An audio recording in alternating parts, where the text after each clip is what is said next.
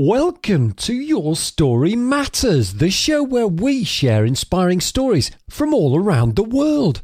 After you've listened to this one, why don't you tell us yours? Share your story at yourstorymatters.net. But first, here's your host, speaker and writer, Angela Schaefers. Today I have the pleasure of interviewing Claudia Howard. She is a coach, mentor, speaker, and founder of Career Model Portfolio. Today, Claudia is going to share her story with us about how things evolved into her developing her purpose and plan and to be on the mission that she's on to help others. Hi, Claudia. Welcome to the show. Hi, Angela. Glad to be here. So excited to have you share with our listeners today I love all the things that you're doing, and I know you're going to be doing a lot more to help women reach their full potential. Before we talk about that, I wanted you to share some of your background and history and some of the story that led up to you deciding that you needed to reflect on your life and where you were at and look at how you were going to live out your purpose. My story started with deciding about age seven to be an elementary school teacher. Back then, you only were a nurse, a teacher, or a secretary, mm-hmm. and so I I got my college degree and went through college and ended up I liked working in a bank, but then switched into a career that I had for over 25 years, which was supply management. And in that, I learned a tremendous amount about different products, working with various different types of people, and even bringing up product lines internationally. And I worked myself into a senior management position and all the time that I was working, I had married my soulmate and we went through his 17 surgeries in 14 years. He had two types of cancer that were very bad. He had his um, jaw out, and that was a great deal of the surgeries. Mm. And all of a sudden, I got promoted into senior management. We moved for me to take the promotion, and we found out about three or four months after that he had his third cancer, which was stage four lymphoma. Mm. So that drastically changed our lives again after 12 years of remission. And unfortunately, he was trying to go through a stem cell, and we went through all the chemo and the radiation, only to have him pass away 11 months later. And that was in 2007. Well, I continued my career, and I kept coming home at night wondering, why was I left behind? What is it that God wants me to do? Mm-hmm, mm-hmm. That's powerful, and, and that really brings a lot of people to that place of questioning what is my purpose? What is the plan here? What do I do now? And before you go on after that point, can you share with the listeners, because I know we have many listeners who have endured loss or suffering their own sort of disease or illness right now, or at death's door, so to speak what were some of the things that you learned along the way to get through some of the moments of dealing with the despair of your husband being ill, of course, leading up to his death and things like that? Because those are always things that I think we can encourage other people with, although it's a painful circumstance and not something that any of us want to happen in our lives. Are there tips that you could share that helped you get through? Yes, um, absolutely, humor helped us. Um, my husband was a very positive man, and he was dealt the cards and decided that he loved life too much mm-hmm. to leave. And he had a very positive attitude. And when you take a look at a person who was good looking and in one day half their face was removed, the mm-hmm. jawbone came out and they reconstructed and took a bone out of his leg and reconstructed him. But along with that, the tumor was large enough that they had to cut through facial nerves. So he actually had to go through the process not only of the looks changing, but not having feeling in that side of his face, having to learn to smile, move his mouth, eat, chew. So we had to continually adapt the mm-hmm. way we mm-hmm. cooked, and everything else. And we decided that we just had to pull the love together and get through this in mm-hmm. as easy a fashion as we were meant to. A lot of faith, a lot of support of friends, but still, it's you. You're on your own of making your mindset realize there's hope mm-hmm. in a time where there just doesn't seem that there is when another surgery comes up and another one. Mm-hmm. And to give you an idea of some of the humor he had, we were pulling into the hospital around about his eighth or ninth surgery, and he turned and looked at me, and again, it was four in the morning. It was going to be ten hours or more. And he looked at me and said, "You know, I'm getting sick of this driveway. Shouldn't we get a different hospital?"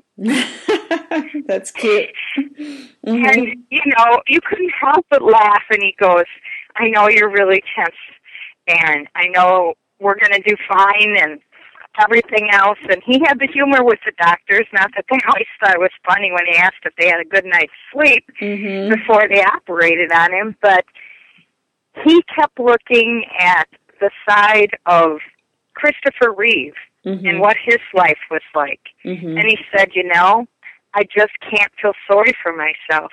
Right. I still have the ability to do everything that Christopher Reeve is no longer able to do. Mm-hmm.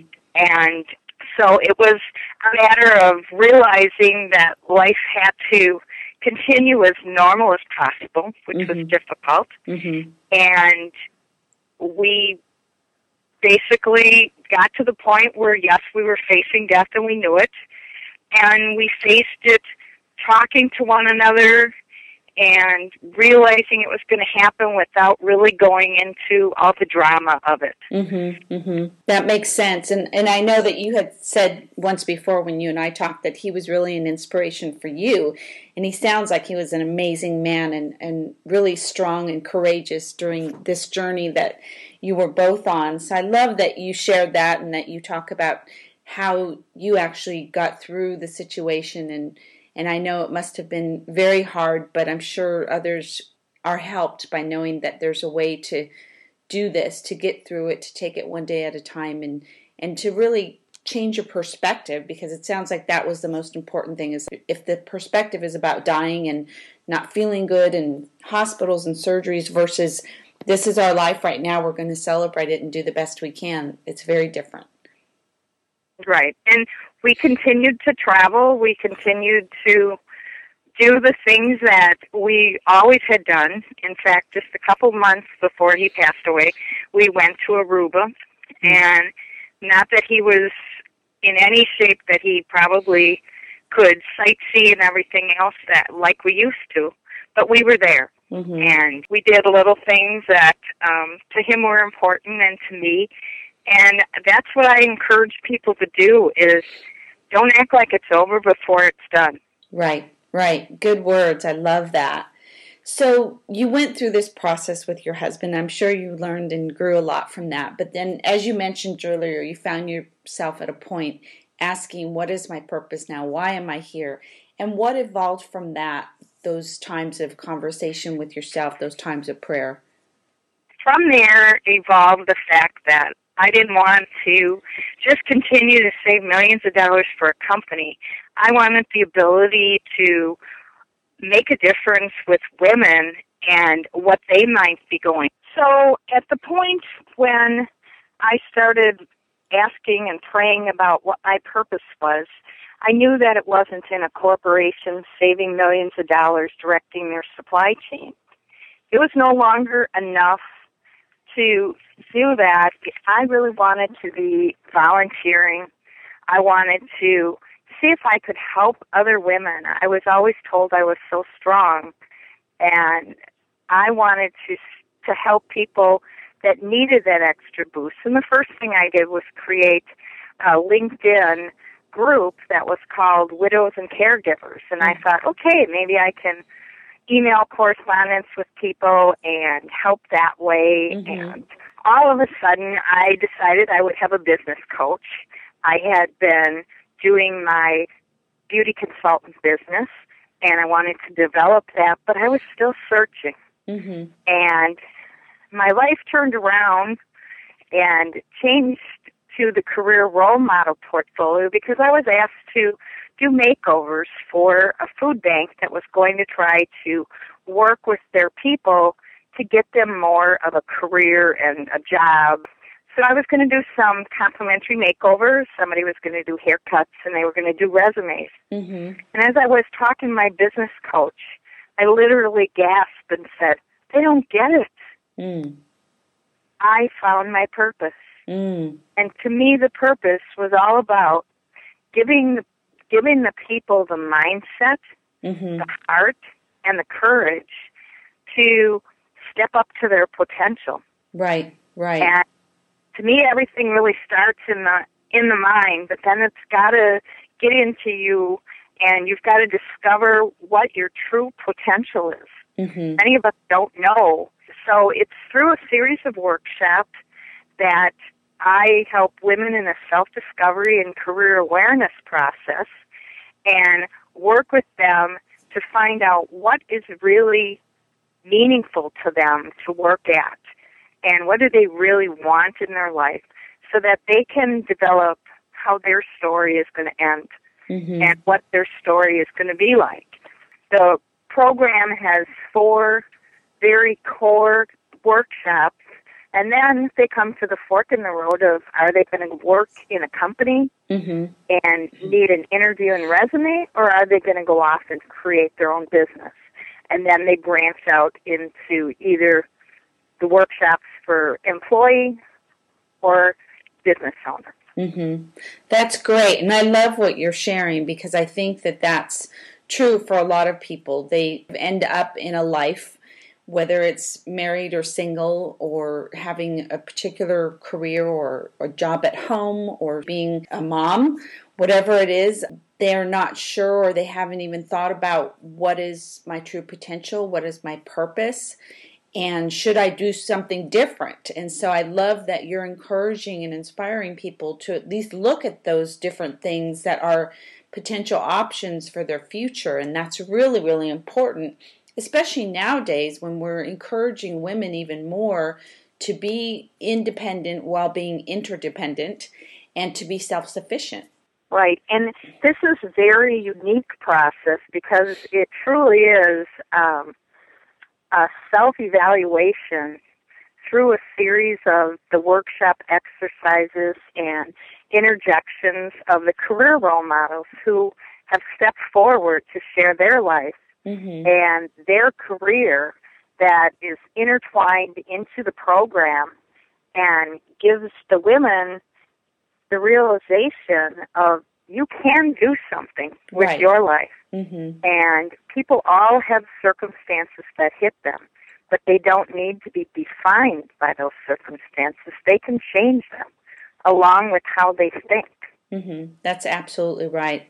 I completely agree with you what have you found as far as I know you have an evaluation when you go to your website and things like that, so people can kind of get started down this path of what you're doing.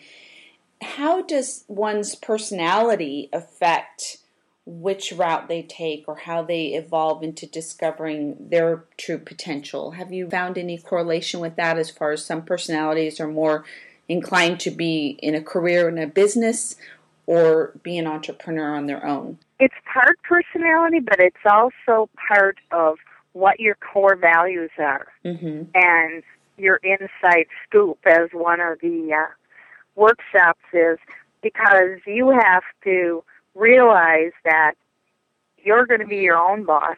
So you need to have that self discipline and self motivation.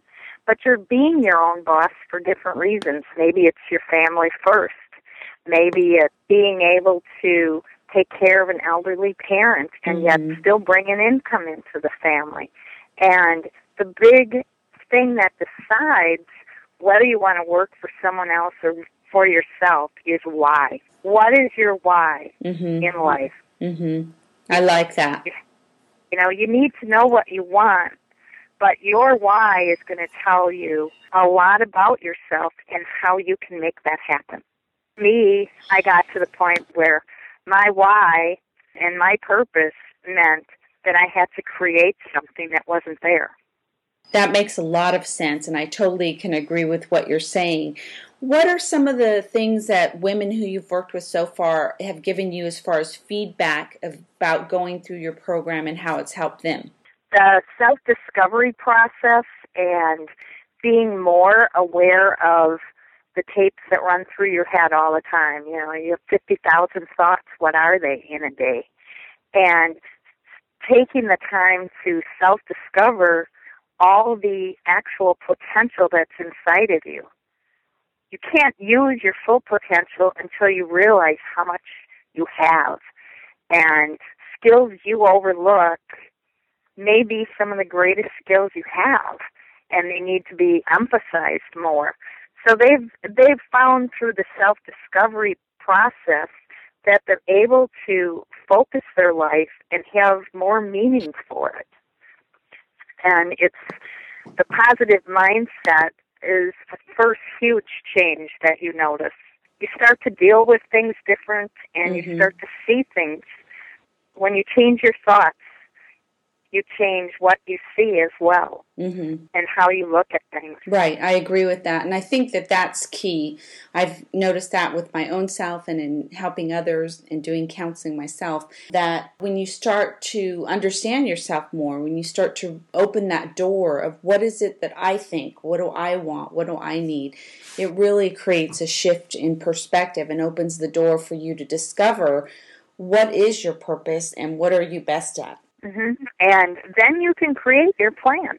Mm-hmm. You can plan out where you want to go and get your path established. And until you have all of that together and have your mindset on doing something, knowing all the things you have to give to it, you can't create that path as easily. Mm-hmm. And this way, you're focusing in on the purpose you want your life to have. Right, that makes a lot of sense.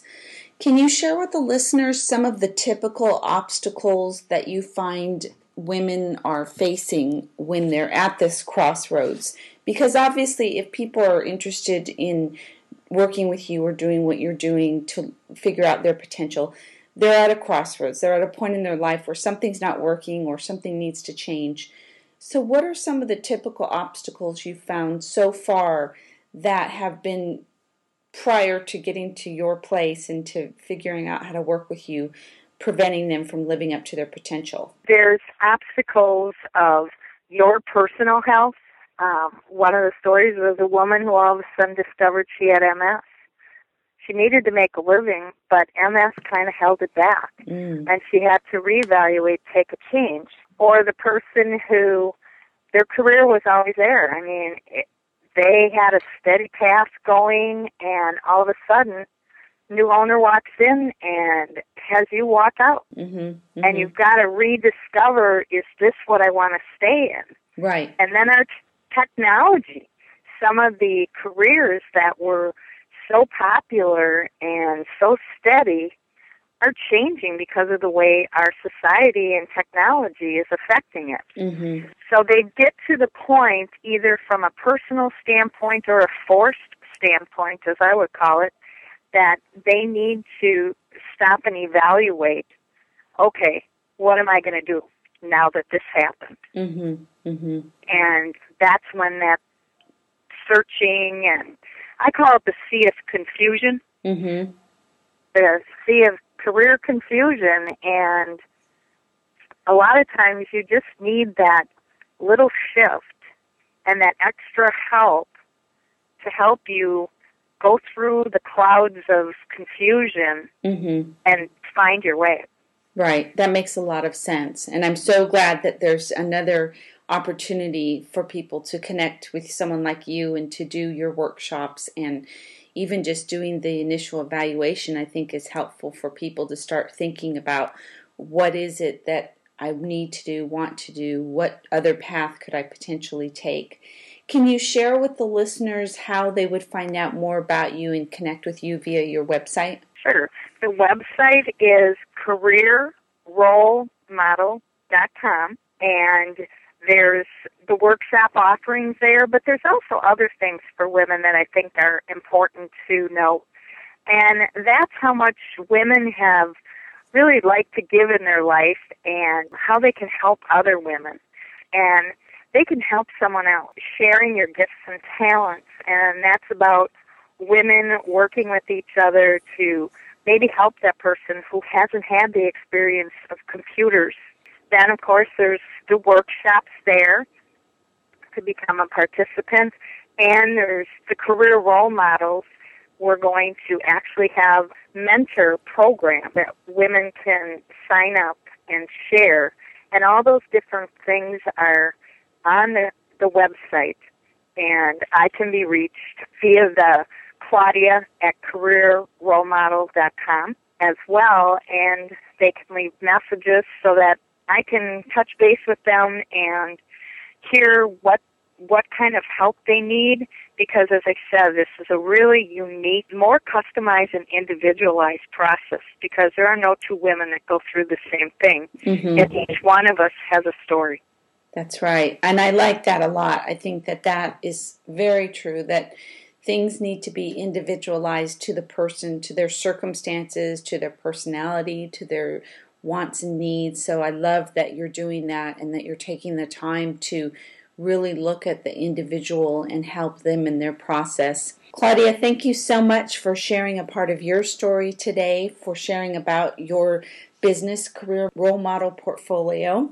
I know that our listeners will be helped by the things that you shared about your story and how you endured and then discovering their potential and living up to that. Thank you so much. I really appreciated speaking with you and your listeners.